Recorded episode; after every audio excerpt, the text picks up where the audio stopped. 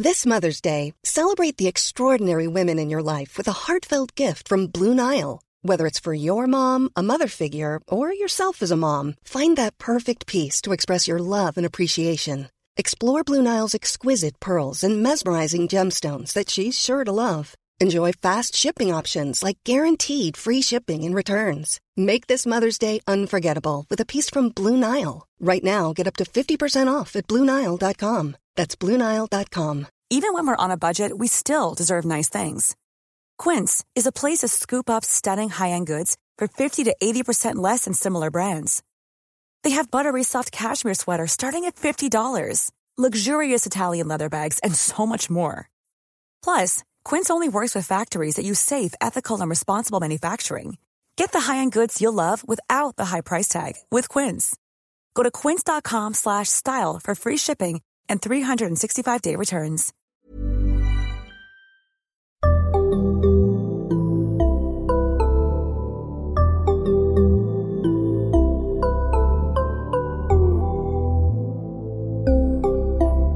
Barnpsykologerna. Välkomna till Barnpsykologerna, en podcast med Liv Svirsky och Lars Klintvall. Hej Lars! Hej! Och idag ska vi prata om eh, ett ämne som vi faktiskt har pratat om tidigare i ett av våra mest eh, populära, eller i alla fall lyssnade, ja, lyssnade kanske vi får säga, jag vet ju inte om det är poppis, eh, avsnitt. eh, som vi gjorde för ungefär tre år sedan då vi pratade om regler och uppfostran. Och sen har vi pratat också om belöningssystem som ju också får ett eget avsnitt. Så vi fortsätter lite på det temat liksom, tänkte vi idag. Mm. Kanske förnyar oss, kanske fördjupar oss lite och så. Mm. Och det första jag tänker på Lars, det är det här begreppet uppfostran. är ju ett, ett ord som liksom inte anses så poppis eller så här, som man liksom inte har fått dåligt rykte helt enkelt. Ja, Vad för att man tänker att det är typ straff, eller hur? Ja, och att det är någon, är det inte också någon sån här liksom som att föräldrar skulle bestämma hur barn ska bli eller något sånt där? Mm. Jag vet inte. Mm. Men är det inte någon idé om att, det är så här, att, att ett, ett barn som får växa upp helt fritt är liksom ett autentiskt och äkta barn? Och att det enda man ska göra är liksom att vattna lite då och då och gå Just därifrån. Det. Så kommer ja. barnet växa upp till en fantastisk blomma. Som är uppfostran helt... låter som att man ska forma det mycket Just mer och det är dåligt. Tukta, liksom. typ. Tukta exakt, ja. precis. Är det så då? Ska man inte uppfostra sina barn? Nej, men, ja, det här, jag, det här sa vi säkert i förra avsnittet mm. för tre år sedan också. Så det tänker vi väl kanske samma som vi gjorde då. Nej, men så här, man vill ju öka ens chanser att bli en väl, ett barn. Man vill öka chanserna för att ett barn ska bli liksom välfungerande och lycklig och en person som bidrar till samhället och sånt där. Och då vill man ju göra saker för att öka chansen att det händer, tänker jag. Mm. Alltså det, jag tror att det är lite naivt att tro att man inte har några åsikter om hur ens barn utvecklas. Eller ens hur, liksom, vad som krävs för att vardagen ska fungera. Man måste ju också säga så här, för att det här ska funka så måste du borsta tänderna eller du måste hjälpa till att klä på dig och sånt här. Och det är klart, det är väl uppfostran i någon mening. Vad ska man, vad, vad ska man tänka på då? Vad, vad, kan man ha som mål för sin uppfostransgärning? Ja, när jag tänkte på det här innan vi skulle spela in avsnittet tänkte jag så här. Det finns ju ändå en massa forskning på vad som är bra färdigheter att ha för att liksom leva ett lyckligt liv. De senaste 20 åren så har vi hållit på med, så här med lyckoforskning och sånt och kollat på vad är bra grejer för att må, för att må bra och leva ett bra liv. Som till exempel liksom, eh, att röra på sig. Vi har jättebra samband med att man mår bra. Så det verkar vara någonting, att lära sitt barn att det är viktigt att röra på sig eller att hitta en, en aktivitet som man rör på sig i och tycker att det är kul och associera liksom fysisk rörelse med att det är roligt. Det verkar ju vara, forskningen verkar tyda på att det är en bra grej att lära sitt barn för det kommer mm. göra att det funkar bättre genom livet, både fysiskt och mentalt. Så en sån jättekonkret grej tänker jag är så här, det verkar finnas anledning att lära sitt barn det. Men också typ så här, sociala färdigheter vill man ju lära sitt barn, att de ska funka i en grupp och liksom vara en bra kompis och såna här mm. saker. Och det är ingenting nödvändigtvis att barn bara naturligt är superbra kompisar. Man måste ju hjälpa dem att säga så här. Eh, ja, men som till exempel perspektivtagande. Hur blev det där för Lisa när du sa så? Eh, eller komma ihåg att typ vidmakthålla relationer. Typ höra av sig till folk som man inte träffar naturligt. Allt sånt är ju färdigheter som man kan öva på. Och det är väl vettigt att tänka att man ska lära sitt barn det. Eftersom det vet vi också från forskning att det är sånt som gör att livet blir roligare på sikt. Verkligen. Eh, och sen så här konkreta grejer som typ som du hade ett avsnitt om, om grit. Kämpa fastän saker är svåra. Mm. Att inte ge upp när saker går emot en utan att vara så här, ja ja det här är svårt, det betyder inte att jag ska sluta nu utan fortsätta. Det vill man ju lära barn för det kommer vara jätteanvändbart när man går i skolan och när man kommer ut i arbetslivet och allting man tar sig för i livet. Så typ att misslyckas och att låta barnet misslyckas och märka att det är, är okej att misslyckas. Man Men, får en ny chans. Vi pratade ju lite om det som sagt i Grit-avsnittet men ändå, hur tänker du att man uppmuntrar det där att, det, att fortsätta fast det är svårt liksom? Ett misstag man kan göra är ju att, att eh, se till, man tror att nu ska jag göra att mitt barn får bra självförtroende och veta att den kan saker. Så därför ska jag se till så att den alltid lyckas med grejer. Mm, ju, precis. Det, ju, det, låter ju logiskt där. Mm. Så att den verkar som att ah, jag har bra självförtroende för jag lyckas ju med allting. Men problemet är att i verkligheten så lyckas man inte med allting utan ibland så failar man. Och då vill man ju att personen ska vara, att barnet ska vara van vid det och vara så här, ja ja, herregud, jag misslyckas hela tiden. Det är ingen stor grej, jag förlorar tävlingar och jag ramlar med cykeln och jag får underkänt på prov. Och sen försöker jag en gång till. Att man kanske inte ska vara så noga med att skydda barn från misslyckanden utan ge dem många chanser att misslyckas och lyckas. Skulle jag tänka. Du, nu tänker jag på avsnittet vi gjorde som handlade om självförtroende. Där pratar vi också om just det där med att det här begreppet självförtroende som är klurigt i sig. Men, men bortsett från det, ofta det vi menar med det, det är ju någonting som man kan, som växer just när man klarar motgångar. Alltså precis det som du är inne på, att liksom, det, det, blir inte ett självförtroende om man alltid klarar allting. Eller och får, i synnerhet inte om man får hjälp eller tillrättalagt så att man klarar allting. Just det, för då lär man sig, jag klarar saker om min mamma gör det åt mig. Ja, precis. Eller så ja. kanske man tror att man klarar saker och när man då möter på motstånd så fattar man ingenting och är helt orustad för att så här, så här är det också. Precis, och sen liksom, jag får gå på det igen och försöka och försöka tills jag så liksom att, att ge ett barn det där självförtroendet är också att låta det misslyckas och sen lyckas, liksom, lyckas på egen hand. Finns det fler saker då som man kan ha som, som mål? Alltså, utifrån lyckoforskning eh, så vet vi att en, en intervention som man gör, som är återkommande, som funkar väldigt bra för att göra folk lyckligare och liksom, eh, funkar bra i livet, det är det här med tacksamhet. Att, att lägga lite tid på att fundera över saker som man har och mm. vara lite noga med liksom sina referenspunkter. För det är ett problem med alltid lycka är ju att så fort vi får mer lön eller kommer in på den här skolan vi har sökt på, då bara snabbt habituerar vi till det och tar det som någonting givet och så ger inte det någon mer lycka. Det är ju så klassiska studier, man vinner på Lotto och sen efter ett år så är du tillbaka på samma lyckonivå mm. som du var på innan. Och eh, liksom, sättet att gå, komma runt det där, det är ju att lägga lite tid på att fundera över allting som man faktiskt har. Mm hur övar man på det? Det är väl typ att man gör någon liten ritual av att ändå snacka om så här, ah, gud vad bra det är att vi har det här ah, eller eh, gud idag så hände den här saken. Det var, gick, jag fick leka med mina kompisar, det var jättekul.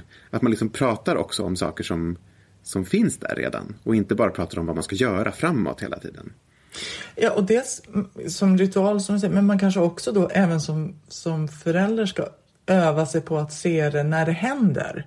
Alltså att inte bara så här, okej okay, nu ska vi tänka på dagens tre fina eller något sånt där, utan faktiskt också så här, tänk att vi får vara med om det här eller och vad roligt mm. att liksom, för det är väl kanske också, då blir den där kunskapen faktiskt, då finns den där hela tiden och gör nytta hela tiden. Alltså, eller kunskapen, förmågan att uppmärksamma det som är bra. Ja, precis. För vad är det man vill? Det är ju någon sorts verbalt beteende som man vill att barnet ska pyssla med lite själv sen också. Mm. Att bara fundera över, gud den där grejen var fin, den där saken hände, det var bra. Eller hur?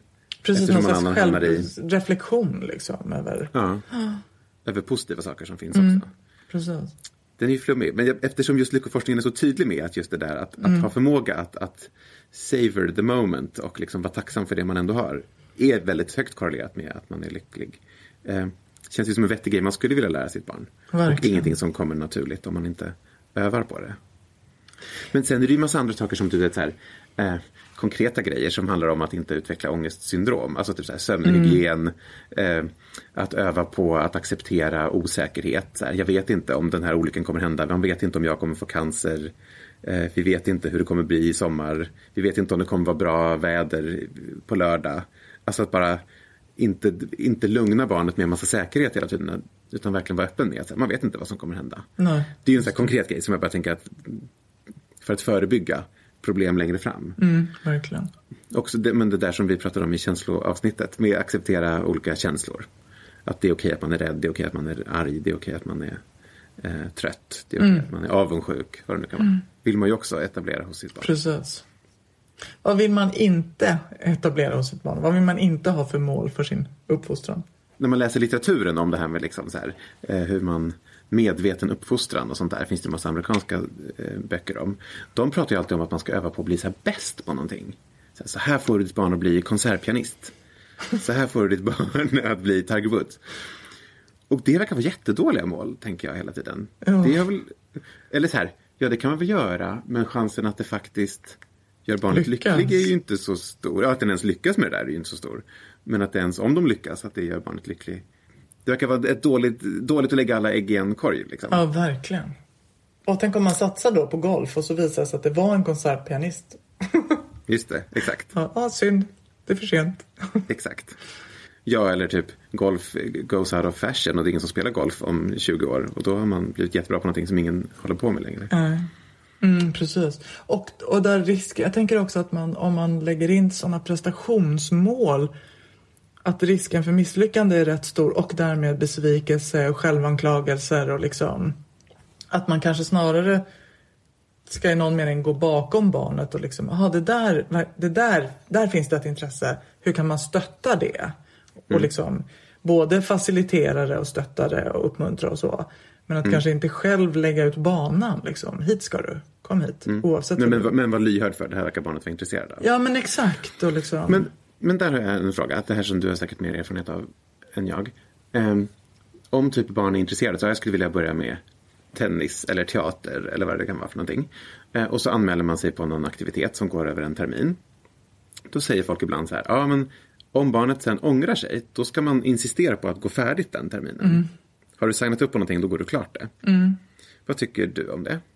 Oj, jag, ty- jag tänker att det är lite grann så här, händer det en gång med en aktivitet, då tänker jag nog att man kan lyssna på barnet. Att så här, okej det här var inte rätt grej. Jag tror att en del föräldrar gör det för att man betalar rätt mycket för aktiviteter och man kan inte hålla på och signa upp för massa grejer som inte blir av och liksom, man får ändå, ja nu har vi betalat så. Men och händer det upprepat så kanske man också, nej men du får, alltså lite det här med just ihärdigheten. Att du får hålla ut, det får vara tråkigt, det kanske visar sig vara kul om man ger det några gånger. Alltså att det finns något slags uppfostransmoment i det också. En del barn vill ju hoppa av för att de inte kan. Och då kanske man också som förälder ser att nej, fast om du, nej du kan inte i början för det här var nytt och du är nybörjare.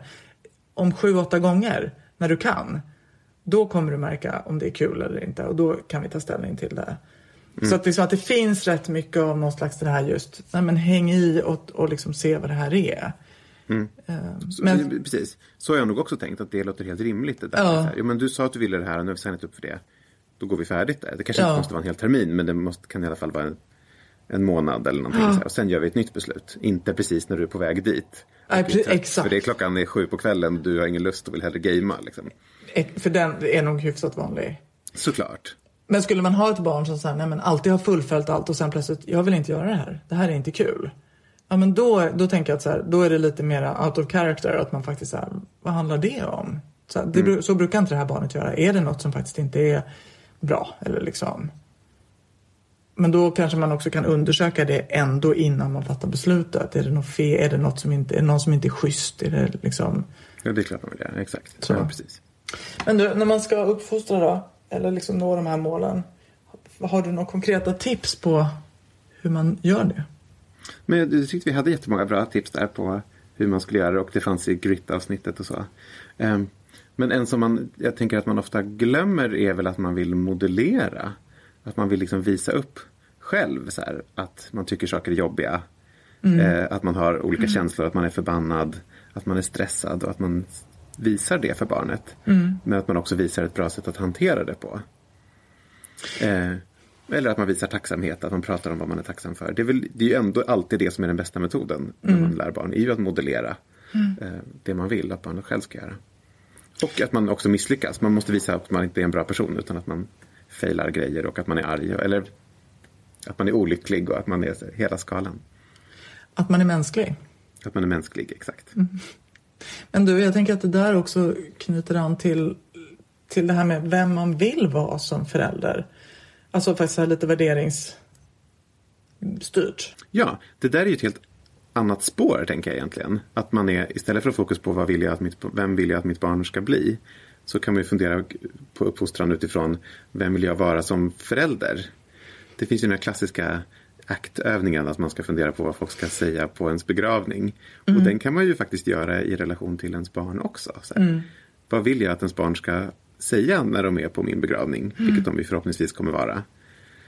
Eh, vill, de att, att, de, att man, vill man att ens barn ska säga att man var en större jävel som alltid tjatade? Eller vill man att man ska vara en, en, en stödjande person men som ändå eh, kunde stå upp för saker när det var viktigt? Att man inte bara var liksom wishy-washy utan att man ändå hjälpte barnet genom jobbiga saker. Ja, man kan ju fundera på det ur det, ur det perspektivet istället. Mm. Istället för vad ska barnet göra så kan man fundera på vad vill jag att barnet ska tycka om mig mm. i slutändan. Inte just mm. nu. Vad vill, tycker jag, vill jag att barnet ska tycka att jag är snäll just nu? Eller vill jag om 40 år att barnet ska säga mitt barn hjälp, min, min förälder hjälpte mig genom jobbiga situationer och mm. hjälpte mig att fortsätta gå på dansen fastän jag ibland tyckte att det var läskigt. Så, att man har liksom det långsiktiga perspektivet mm. på ens föräldraskap. Det där tycker jag är intressant för att eh, jag tycker ibland man träffar föräldrar kanske i, i parterapisammanhang och där man på något sätt förstår att det här med föräldraskapet inte är någonting som man egentligen har pratat om tillsammans. Här, vad vill vi som föräldrar? Vad har vi för värderingar? Utan man, det är som att just den, här, den biten är som att så här, eftersom jag älskar den här personen så vill jag ha barn med henne. Och då utgår jag ifrån att vi vill ungefär samma sak. Och sen finns det plötsligt barn som inser att så här, aha, var det där som var viktigt för dig med barn? Alltså typ den ena är toktävlingsinriktad och den andra tycker så här, i, i man bara njuter och liksom. Och det är en ganska stor skillnad. Och liksom, och, men det har man inte ens pratat om utan det bara märker man och så vet man inte hur man ska hantera det. Och så skulle man kanske inte ta sig an andra projekt. Man skulle inte typ så här men var vill du bo när vi har gift oss? Eller liksom om det blir vi. Det, det kanske man faktiskt har diskuterat, men jag vill gärna flytta utomlands. Jaha, nej det vill inte jag. Hur ska vi då göra? Men just vilka liksom, punkter är det som man inte är överens om då? Jag vet inte om man inte är överens. Jag tänker bara att det här själva att barnprojektet, att man kanske inte pratar om det som det projekt det kanske i någon mening egentligen, alltså att man inte delar varandras värderingar just kring det. Utan man kanske har pratat om så här, vill du ha barn? Ja. Hur många barn vill du ha? Jag vill ha tre. Ja, jag med. Vad ska de heta? Ja, men ungefär. Men man är inte så här, mm. men hur, liksom, hur är du som förälder? Vad tänker du? Alltså att det, just det där att värderingarna i att vara förälder, att man kanske inte reflekterar över dem själv. Och man kanske inte reflekterar dem, över dem tillsammans med en medförälder om man har en sån. Eh, och, så det är liksom en intressant punkt tycker jag, att faktiskt också stannar upp vid och sådär. Va, va, vem vill jag vara som förälder? Mm. Det är mm. super, super. Och man behöver väl inte vilja vara samma som ens partner? Nej. Eh, nej, precis. Och det kan väl till och med vara bra om det finns flera föräldrar att de inte är identiska. Liksom, för det gör ju barnet en annan. Men det kan ju finnas vissa punkter där man säger, nej men det där, det där delar inte jag. Det där är för, alltså, precis som alla former av värderingar. Att så här, nej men den värderingen kan inte jag stå för. Since 2013, Bombas has donated over 100 million socks, underwear and t-shirts to those facing homelessness if we counted those on air, this ad would last over 1,157 days. But if we counted the time it takes to make a donation possible, it would take just a few clicks. Because every time you make a purchase, Bombas donates an item to someone who needs it. Go to bombas.com slash ACAST and use code ACAST for 20% off your first purchase. That's bombas.com slash ACAST, code ACAST. Quality sleep is essential. That's why the Sleep Number Smart Bed is designed for your ever evolving sleep needs. Need a bed that's firmer or softer on either side? Helps you sleep at a comfortable temperature? Sleep Number smart beds let you individualize your comfort so you sleep better together. JD Power ranks Sleep Number number 1 in customer satisfaction with mattresses purchased in-store. And now save 40% on the Sleep Number limited edition smart bed for a limited time. For JD Power 2023 award information, visit jdpower.com/awards. Only at Sleep Number stores or sleepnumber.com. Even when we're on a budget, we still deserve nice things. Quince is a place to scoop up stunning high-end goods for 50 to 80% less than similar brands. They have buttery soft cashmere sweaters starting at $50, luxurious Italian leather bags, and so much more. Plus, Quince only works with factories that use safe, ethical, and responsible manufacturing. Get the high-end goods you'll love without the high price tag with Quince. Go to quince.com slash style for free shipping and 365-day returns. Eh, regler är ju då den andra, det andra ämnet för dagen eh, och har ju också ett hyfsat skamfilat rykte. Nej, men, när vi pratade om det här för tre år sedan, då handlade det snabbt i att vi handlade, pratade om liksom belöningssystem och sånt. Men det vi inte pratade om då, det var ju typ överenskommelser. Som man ju gör med barn ofta. Eller gör man inte det? I alla fall kliniskt gör man ju det när, när barn och föräldrar kommer in och bråkar. Då försöker man ju hjälp, liksom, förhandla med dem. Så här. Men kan, du, kan ni tänka er att om, om eh, Jocke lovar att eh, inte kalla sin mamma för fula ord. Eh, kan mamma i så fall tänka sig att inte insistera på att han ska plocka undan disken eller vad det kan vara? Just det. Eller jobbar du med sådana överenskommelser? Ja, absolut, det gör man ju, som du säger, det gör man ju väldigt mycket. Och så hoppas man att de verkligen är överenskommelser, alltså gemensamma. Ja, vad menar du? Vad är de annars? Att de är... Nej men att man inte sen bortser från dem eller så här, glömde bort sin del eller inte höll sig till sin del eller så. Men, Just det. Vilket Nej, men ju kan vara lite svårt för barn såklart ibland, i synnerhet små barn att så här, va, har vi så jaha, sa vi så? Ja, just det. Hur kommer man runt det där då? Skriver man ner dem? Ja, men det är väl också en mognadsfråga. Alltså att barn kan säga ändå hyfsat högt upp i åldrarna tänker jag att så här. Ja, när jag har gjort det här ska jag. Och sen så bara, men du sa ju att du skulle sluta, med, sluta spela och gå och borsta tänderna och gå och lägga dig. Ja, jag sa så för det var det givna svaret för att I du skulle sluta tjata. Ja. Men eh, det var aldrig min plan. Mm, det. Ehm, Men och, och då ska man väl vara noga med när man gör sådana överenskommelser, den sortens regler, att de också är realistiska. Ja, eller, och att man ändå så här kollat. Vänta, hör du vad jag säger nu? Och Mm, menar du det? Och där, på tal om eh, modellera, att själv hålla sig till de överenskommelser man har ingått i. Det är Mm. en hyfsat viktig grej som förälder. Att, att man håller sig till det man har sagt. Ja, eh, precis.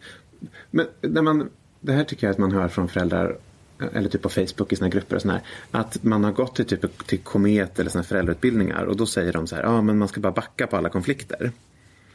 Eh, att man ska undvika alla konfliktsituationer och att man kan uppfatta det där som att man liksom helt eh, kapitulerar ifrån sitt eh, föräldraansvar. Känner du igen det här? Ja, fast jag tänker kanske inte i första hand i komet just. Nej, nej, jag men menar i inte det är så. Jag menar att folk uppfattar det så. Jaha, okej. Ja, ja, ja. Att det är så här, vadå ska vi inte ha några regler? Nej, just ungen det. få göra ja. vad den vill? Typ, här. Var, varför, varför gör man så där i, i till exempel komet eller föräldrautbildningar? Då? Att man säger att man ska undvika konfliktsituationer. Ja, men är, alltså jag tänker att det de ju säger är att eh, välj dina krig. Alltså att, för att i vissa familjer kanske blir hur mycket konflikter som helst om allt och regler kring allt. Och, liksom, och att, man kanske, att vissa föräldrar, alltså att det är lätt att hamna i det där mer av samma. Att om, om situationen ballar ur, då försöker man styra upp den med en regel till. Och så fortsätter det att balla ur och en regel till. Och, liksom, och att det till slut blir så här, men det är så mycket regler så att det, är, går, det går ändå inte att hålla koll på. Och, då kan Nej, och framförallt regler som ändå ingen respek- respekterar. Exakt. Så man har en massa regler som, ing- som inte funkar och då lägger man på fler regler och det gör ju bara att de vattnar ur och vattnar ur och vattnar ur. Precis. Och det man vill i de här programmen är väl just att säga, vänta, renodla, titta, vad är viktigt? Välj det och håll er till det. Och sen liksom, det andra är kanske blir, får bli brus. Liksom. Men Ja, precis. Så, så, så vad är det man säger där? Då säger man ju eh, jo, man ska visst ha regler men man ska ha ett väldigt litet antal och de ska man faktiskt se till så att de funkar. Precis, men man kanske också ska tänka då, ja, nu har inte jag jobbat med komet så att jag vet så, men jag tänker att man också kanske ska hitta regler som är hyfsat generella. Så att man inte behöver ha, alltså som man har liksom sådär lite, en regel som omfattar ganska mycket hellre än 35 miniregler. Alltså typ, eh, ja men plocka upp dina saker. Istället för liksom plocka upp din jacka, ställ dina skor på hyllan, ställ tillbaka din väska, lägg tillbaka leksakerna. Liksom. Utan på något sätt så här, nej men plocka, det gäller allt. Liksom. Men finns det inte, ibland finns det ju en poäng med att ha specifika regler om man till exempel ska ha ett belöningssystem kopplat till dem. Eller om man ska ha en överenskommelse så att det är tydligt här. Men om du ska, du ska hänga upp din jacka, tror jag vi hade som exempel för tre år sedan faktiskt. Eh, och, jag vet inte, hänga upp din skolväska. Och då, jag lovar att jag ska faktiskt inte tjata på dig att det ligger skräpiga grejer på golvet i ditt rum. Det får du göra som du vill med. Jag lovar att inte tjata om det, men då får du lova att ställa undan eh, jackan i hallen. Alltså, då finns det, ibland finns det ju ändå poänger med att vara superspecifik för att då är det ens förväntningar väldigt transparenta. Liksom. Ja, verkligen. Men, men jag tänker att målet, om man, om man tänker att man ska ha få regler, då vill man väl ha regler, liksom när man är där så vill man ju ha regler som är hyfsat användbara. Liksom. Mm. Eh, man ljuger inte, man passar tider, alltså no, liksom så. Eh, men det där blir, är det väl just när man har liksom hamnat i det där att inget funkar längre. Då ska man vara tydlig. Men då brukar man också ändå i poängsystem också ha med instruktionen att ha ganska få beteenden åt gången som ger poäng. Så det är inte som att man säger nu har vi 200 grejer här som du kan få poäng för. Utan liksom, okej okay, nu pinpointar vi hänga upp din jacka. Eh, och sen Eller när om- det sitter så kanske vi tar skorna. Eller liksom. Ja, eller om som du säger, om ingenting funkar och inga överenskommelser är meningsfulla att göra mellan föräldrar och barn, då bara backar man tillbaka och sen så kanske man börjar med, okej du ska gå till skolan varje dag och jag lovar att inte lägga mig i hur mycket du gamear.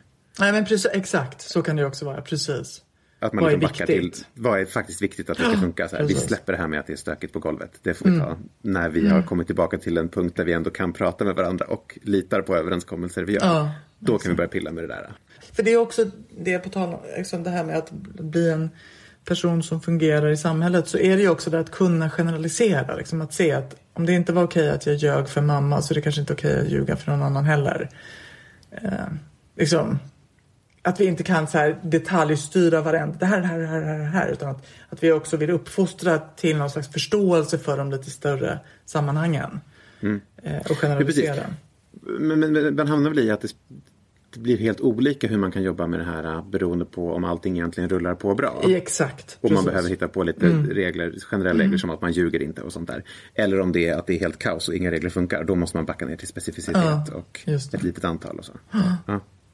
Va, va, vad tänker du är, det här är jättegenerellt svårt att säga. Vad tycker du ändå är vettiga regler? Du sa ju lite där med att man inte ljuger och sådär. Vad tänker du mer är vettiga regler? Som...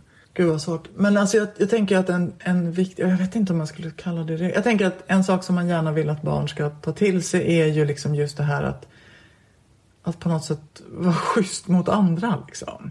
Att, att se sig som en part. Att det jag gör påverkar andra. Om jag vill ha saker så måste jag också bjuda till och så. Det är svårt att göra det till en regel liksom. Men, men någonstans i det att ändå så här, Det är mer en sån Jordan B. Peterson livsregel. ja, tack. Nej, men jag menar typ så här, sånt här med om liksom, regler kring skärmtid, eh, regler kring när man ska gå och lägga sig. Ja, men det, alltså jag, jag tycker att det inte finns någon sån här självklart bra regel. För, för jag tror att man måste utgå ifrån hur, hur situationen är, hur man har det. För sätter man den sort, alltså blir det någon sån här, vilket ju har, har blivit lite grann till exempel med skärmtid. Små barn, i, i vissa åldrar får man ha max i och så mycket. Och så tar man ingen alls hänsyn till, men vad gör barnet på skärmen? Och vad gör barnet när det inte är på skärmen? Och liksom, Ehm, så därför så tänker jag att liksom, ja, men har man ett barn som spenderar extremt mycket tid med sin skärm och inte gör någonting annat. Ja, då kanske man måste ha, gå in och reglera det. Men har man ett barn som här, ja, ibland är på skärmen och gör ganska vettiga grejer där. Och sen gör massa andra saker också. Då kanske man inte behöver reglera skärmtiden så noga utan den, den löser sig Och samma liksom. sak där, om barnet sover bra så behöver man inte ha en regel om att man inte får ha skärm i sängen. Nej men eh, precis, eller när man måste gå och lägga sig. Barn har olika sömnbehov. Vissa barn kanske går och lägger sig lite senare. Andra kanske ska gå och lägga sig tidigare för att de är faktiskt väldigt trötta på kvällen. Så att liksom, och jag menar flyter det så känns det, då kanske man inte behöver in där och liksom pilla med en regel för regelns skull utan spar det till där det behövs regler. Finns det inte någon poäng med att, att förekomma snarare än förekommas då? Alltså om man typ, om ett barn, om ett, ens barn får sin första mobiltelefon. Kan det inte vara smart att redan då säga eh, förutsättningen för att det här ska funka nu är att du inte kollar på mobilen i sängen och att eh, du gör läxor innan du får börja Eh, hålla på med mobilen efter maten. Eller någonting. Innan det ens har blivit ett problem. Förstår du vad jag menar? Alltså det här tycker jag är ett KBT, här hamnar vi igen i ett sånt här eh, liksom, eh, olika sätt att se på saker. För att det där, alltså sätta en regel först och sen hoppas att den efterlevs. Man kan ju också tänka att man så här, ser lite hur det går och märker så här, att barnet gick och la sig utan skärmen och kanske då så här, du var bra att du bara lämnade skärmen. Eh, liksom. Eller så kanske man inte ens behöver beröra det för man inte vill väcka den björn som sover. Men alltså det här att ibland kan det ju också vara att inte ligga före med en regel för att regeln på något sätt också ju blir en slags indirekt inte uppmaningen men i alla fall liksom sådär. Signalerar att det här skulle kunna bli ett problem. exakt. Liksom. Och jaha, så så skulle man kunna göra. Man skulle kunna ta med sig skärmen i sängen. Det hade jag inte tänkt göra. För den, Mm, liksom, Men eh, okej. Eh, och har man, dess, har man då kommit upp lite i åren när det kan finnas ett moment av trots inblandat i relationen mellan barn och föräldrar. Då kan ju det dessutom vara en sån här, haha, kan jag, här har jag något att spela med. Så att ibland kanske det också är liksom onödigt att sätta regeln innan. Det är klart, alltså så skulle, jag menar, går man ut i trafiken så kanske man sätter regeln innan för att det är lite för allvarligt. Man väntar liksom. inte tills man ser hur det går och sen börjar man prata om regler. Men, men vissa saker så kanske man så här, kanske inte ska utgå ifrån att det här blir ett problem. Utan se om det inte blir det. Och se om vi i så fall kan mota det genom att just markera vad bra det var att det inte blev ett problem. Mm. Jo, men just med skärm tänker jag att där vet vi ju att det finns så stor risk att det börjar krocka med sömn och läxor och sånt där. Att det kan finnas en poäng att redan ha gjort regeln innan så att det inte ens hinner bli en konflikt kring det. Fast jag undrar om man då ändå inte kommer att bråka om så här, kan vi ändra den här regeln? Alltså jag tänker att jag tror att i de flesta Det finns familjer... ingen väg runt det liksom. Nej men lite så. Jag tror att få familjer där man har satt regler kring skärmtid eh, inte också då har haft uppe diskussionen om man ska ändra reglerna. Det är liksom... Så frågan är om man, vilken ände... Och det kanske inte spelar sig alla... Ja, men man kan väl testa vilket som. Men, men jag tror generellt att man kanske så här inte vinner alltid så mycket på att sätta reglerna på förhand. Utan man kanske ibland ska se om, om de behövs. Men precis, det är lite det vi landar i, kring, både kring uppfostran, nej förlåt framförallt. Det vi landar i med det här med regler blir då att man måste liksom kolla på vad som är funktionellt i den specifika situationen för det specifika barnet. Exakt. Precis. Inte regler för reglers skull, eh, utan ha regler för att de faktiskt gör någonting och, och att de faktiskt efterlevs. Annars kan man lika gärna strunta i det. Just det. Förutom, sista nu pratar vi om regler väldigt specifikt. Man använder ju regler utan ens tänka på det såklart. Ja, precis. Som, Exakt. Du, sista grej bara om det här med regler då. Har du något tips på hur en regel ska vara formulerad liksom, för att den ska bli bra? Ja, men det är ju en bra grej att komma ihåg. Att man alltid vill ha regler positivt formulerade. Alltså i meningen vad vill man att barnet ska göra och inte regler kring vad barnet inte ska göra. Eh, Det går ju inte alltid. Ibland måste man ju formulera. Som till exempel om man gör en överenskommelse. Eh, om du hänger upp jackan så lovar jag att inte tjata. Eh, då, är det ju meningsfulla att ha med inte tjata. Inte motsatsen till att alltid prata snällt eller någonting dumt. Det skulle inte funka. Men som regel, som regel så är det bra om de är formulerade eh, vad man ska göra och inte vad man inte ska göra. Just det. Regeln ska vara positivt formulerad. Paddan ska sova här. Istället för att du får inte ta med den i sängen. Just det. Hundar får gärna vänta utanför butiken. Just Varje det. gång jag ser så skylt tänker jag, ja, smarta de är. De har gått kursen. De har gått kursen, exakt. Tack ni som har lyssnat. Tack Lars. Tack. Och eh, ett nytt avsnitt kommer snart. Tills dess kan ni följa oss på Facebook där vi heter Barnpsykologerna och på Instagram där vi heter Barnpsykologerna understreckade podd.